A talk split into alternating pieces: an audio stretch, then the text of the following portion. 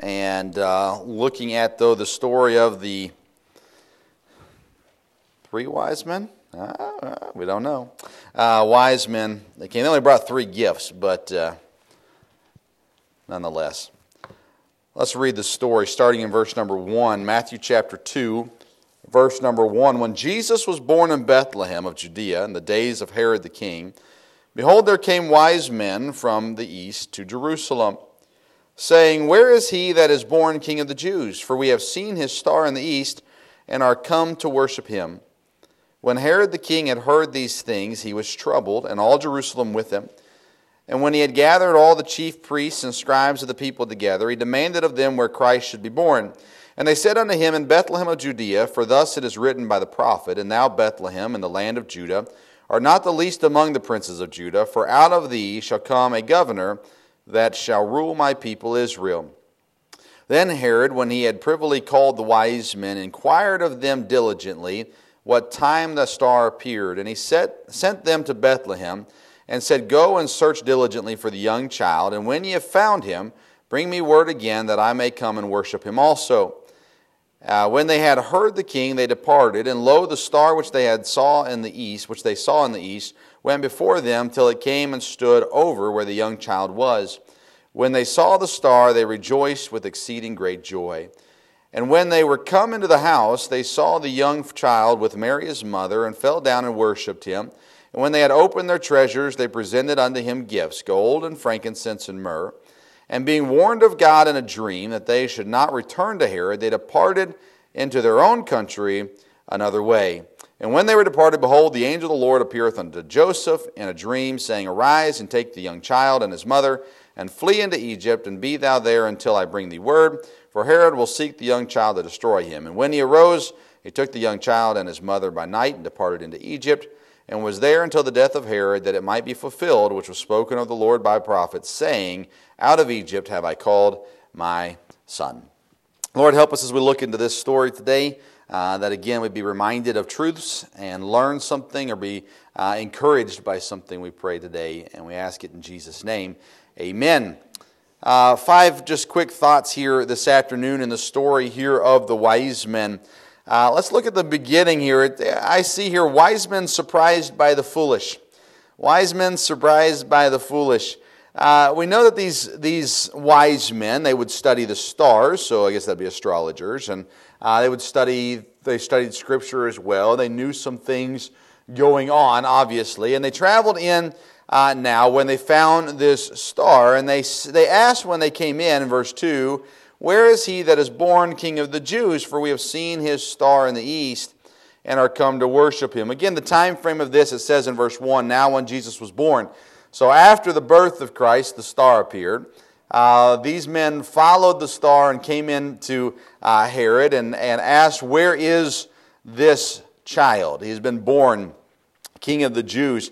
I'm going to read into this a little bit, but in verse 2, I'm assuming the wise men were excited and expected other people to be excited about this prophecy being fulfilled.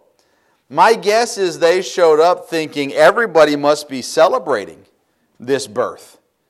This is a fulfillment of a promise. This is a big thing, this baby born King of the Jews. Everybody should be ecstatic about this.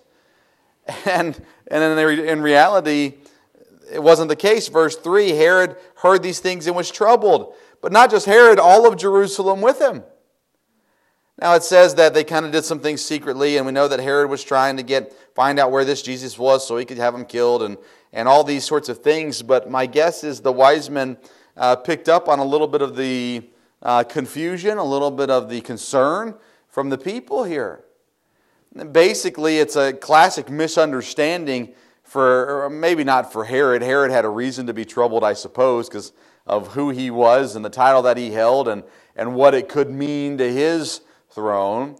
But all of Jerusalem, they should have been rejoicing. This is the promised child of God. And the wise men came from afar.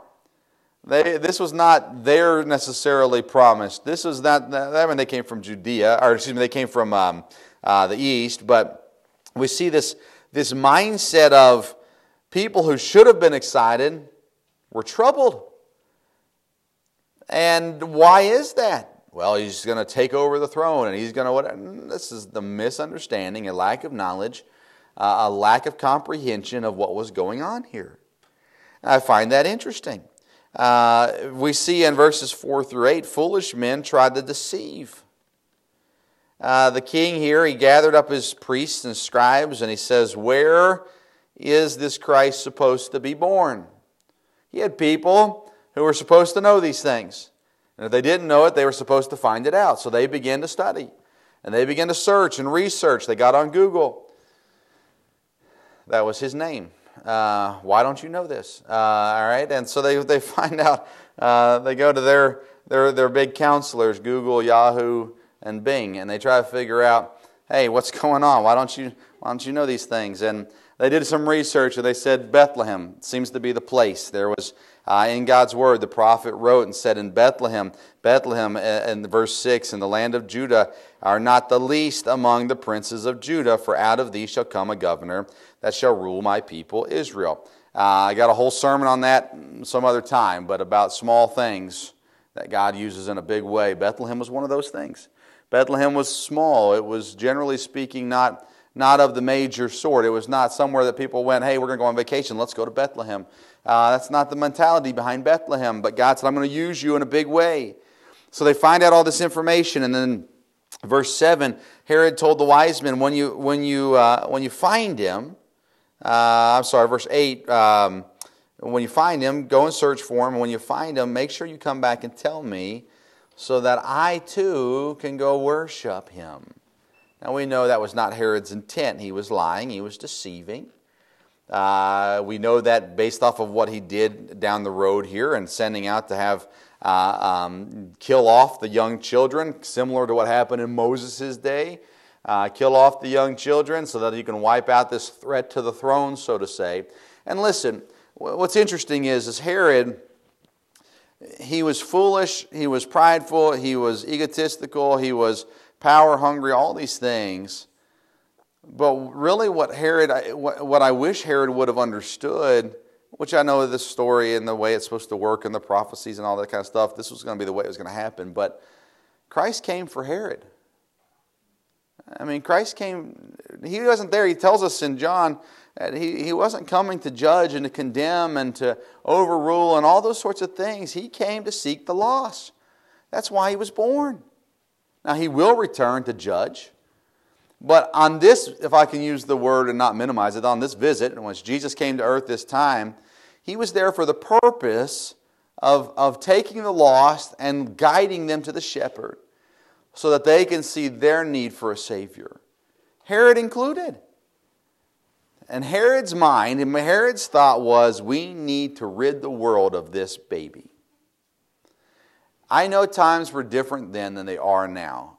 I just think back to this. I always go back to this when I think about those times.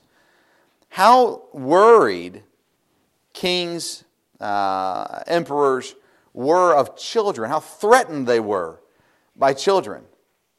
Right? If they didn't have a son that was going to be the next, well, then their nephew was in trouble. Because he didn't want his nephew to have the throne. He wanted his kid to have the throne. And they would. I mean, there's constant tales and stories of these kings killing off children because of fear of what that child would develop into and take over their throne. I mean, in my mind, I'm always like, it's going to take them 20, 30 years to grow up and be ready for that, right? Like, why? What is the point?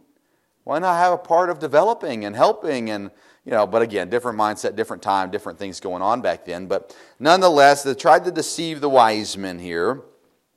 And again, the wise men were not wiser than God. God gave the wise men counsel. But it cracks me up to think that the Bible gives us the term wise men, and then there were people trying to deceive them.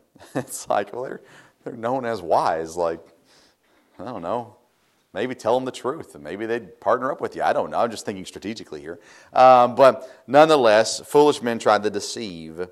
Verse number 9, the star comes back. It says, when they had heard the king, they departed. And lo, the star which they saw in the east went before them till it came and stood over the young child, where the young child was.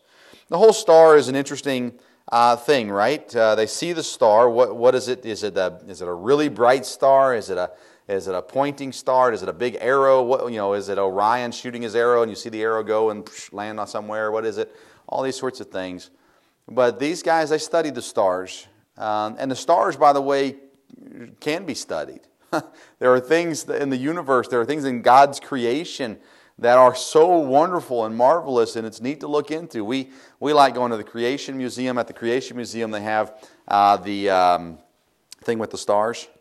Planetarium, thank you. And you sit there and you watch, and the way they do it is just so awesome, where they zoom in, they come down on the Creation Museum, and they zoom out from there, and zoom out, and zoom out, and zoom out, and zoom out, and zoom out, and zoom out, and zoom out, to where all you see now is stars. And it talks about the different galaxies, and it talks about the different levels, and it talks about all the different stars, and all the millions that there are, and all these different things. And there are things, though, that can be studied, biblically studied through these things. God's creation.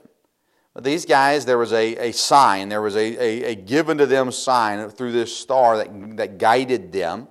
And they came in now to where the place is, where the young child was, it says in verse 9. Most people assume around 2 years old, but in somewhere young child. Not born, not in the manger. They didn't show up to the manger scene. This was after the birth of Christ, and now they were living and all this kind of stuff. Anyways, they show up, and in verse number 10 and verse number 11, we see the proper response, the same response Herod should have had, and the same response Jerusalem should have had from these wise men from the east. Verse number 10, when they saw the star, that's just the star, they rejoiced with exceeding great joy. Hey, there's our sign. Verse 11, when they were come into the house, they saw the young child with Mary his mother. They fell down and they worshipped, key word here, him, not her. They worshipped him. And when they had opened up their treasures, they presented unto him gifts, gold, frankincense, and myrrh. The response to Jesus by the wise men is the same response that we should have, just as much as Herod should have and Jerusalem should have. They were excited with the opportunity to see him, first of all, when they saw the star, exceeding great joy. But when they came into the house, their response was to worship. That's the first response. Now listen, these are grown men. Come into a house to people they've never met before. There's a young child there with his mom, and their response, according to Scripture, their first response is to fall down and worship. Now, it's exactly what I've been telling you for years. When you understand who God is, it changes your response to Him. And they understood that this child was not just a child. And this child was not just another boy, was not a special boy. This was God. And they fell down and they worshipped Him.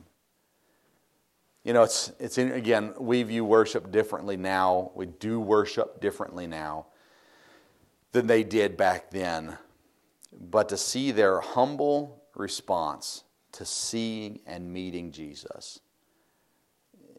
I cannot imagine bowing down, falling down to a child. And they did. Without hesitation from what we see. And of course they offered gifts, and there's so much that can be taught on that. We're not going to do it today, but with these gifts that they offered, expensive, worthy of a king, right? They came down and they were coming to meet the future King of the Jews, the one who was born with the purpose of being the King of the Jews. And so they brought him gifts that they would bring to any king. We don't read of any gifts being given to Herod. It's not to say they didn't give any. They may have. I mean, I would assume, especially in those days, if you were meeting a king, you probably had something for him. Because we don't read anywhere where they were disrespectful to Herod. I've heard people tell the story of they're kind of looking past Herod and looking for the future king and excited about the future king. And they were in certain ways. But I don't think they were disrespectful to Herod because I don't think Herod would have dealt with that well. I'm assuming they gave some sort of gifts to Herod. Why? Because that's what you did to kings. And they came and they worshiped Jesus because He was God. And they gave gifts to Jesus because He was King. And they gave real gifts. Shane and Company gold. And they didn't have Shane and Company back then. But they gave real gifts, gold, frankincense, and myrrh. That's the proper response. Look back in verse 2. It says, where is he that is born King of the Jews? For we have seen the star in the east and are come to worship him.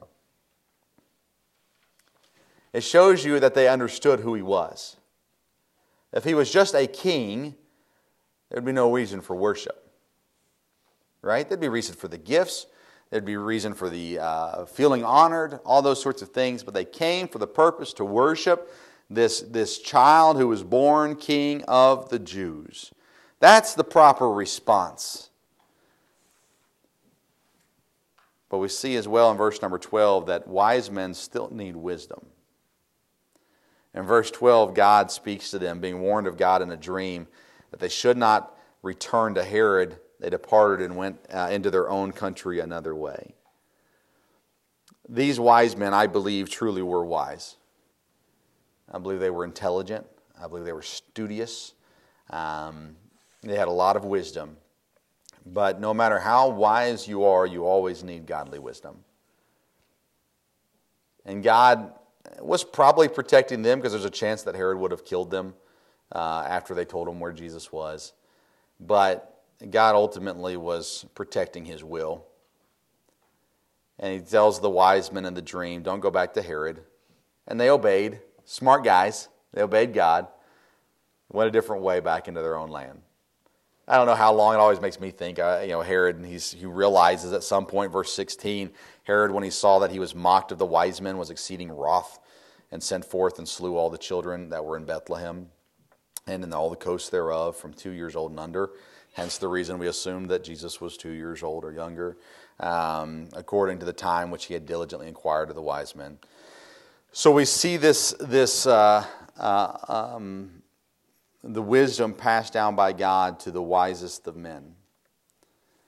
And it always reminds me when I read this story that, because I'm assuming I'm not as wise as these wise men. Maybe you are. I just assume I'm not. And it reminds me of the need for godly wisdom, where God is never not wise enough for me, and I am never wise enough to be without God. And God's willingness to protect these wise men, God obviously is going to protect his will, but he could have sent the wise men back to Herod, told him to lie. He could have sent the wise men back to Herod and had him tell the truth and done something else. He could do whatever he wants, but this is what he chose. And he gave wisdom to these wise men, and they departed and went their own way. And I always come back, when we talk about Christmas especially, I always come back to this reminder that it's not a story. It's history. It's not a storybook. It's not a fairy tale. It's not some cute little bedtime story. This is real stuff. Jesus is real. And he was born for you and for me. And because we've done so many children's plays and so many stories and so many whatever, sometimes we can fall in the habit of forgetting how real this actually is. But we, the bumper sticker, wise men still seek God. How true that is, right? And these guys, they journeyed in. They were so excited to meet this Jesus. And it always baffles me when I read verse 3. It doesn't baffle me that Herod was troubled, but all Jerusalem with him. Always just kind of shakes me a little bit. And I think, how often do I hear about God's presence and I become troubled? Why is that? Well, it's because I'm not doing right. People, and listen, and I'm as much as this as anybody, all right? But people get troubled when they hear God's word. Christians especially. They get upset, or they get, I don't know the right terminology for it. And my pastor always said, well, if someone's stepping on your toes, wouldn't you be upset too? But man, we hear what God desires, and we understand, we begin to realize that God's not pleased with our actions. And there really are two responses to that. One is we fall down and worship, and the other is we get troubled. But when we grasp who God is, we have the response that the wise men had, and we fall down and we worship. And in doing so, we continue to gain wisdom, gain blessing, and so on.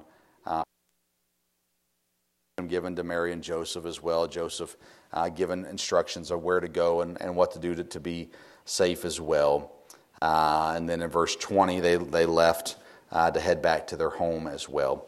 But this story of the wise men is always a fun one, right? You get to the difference between wise men and I was going to look at the shepherds too, but we'll probably hold that off until Sunday morning and look at the shepherds and during the story of Luke 2 and. Everything like that as well. So I thought this would be a fun one to look at this afternoon. So be wise and not foolish, and be excited about who God is, and respond to God the way that you should, and worship Him. We'll talk about more of that down the road as well. Lord, thank you for letting us come today. Thank you for the time of fellowship and the time together. Thank you for your word and what it's taught us. Lord, thank you for this season. As we focus in on the birth of Christ, I just pray that you'd help us to be what you want us to be. Lord, help us to see who you are, recognize who you are, comprehend who you are, so that we will obey you more appropriately. Help us and provide for us this week. Be with those that are sick. I know my boys are sick. The Baileys are sick as well, and others are traveling. Be with them with safety, and others who will travel throughout this week as well. Lord, bring us back together to worship together, I pray, in Jesus' name. Amen. All right.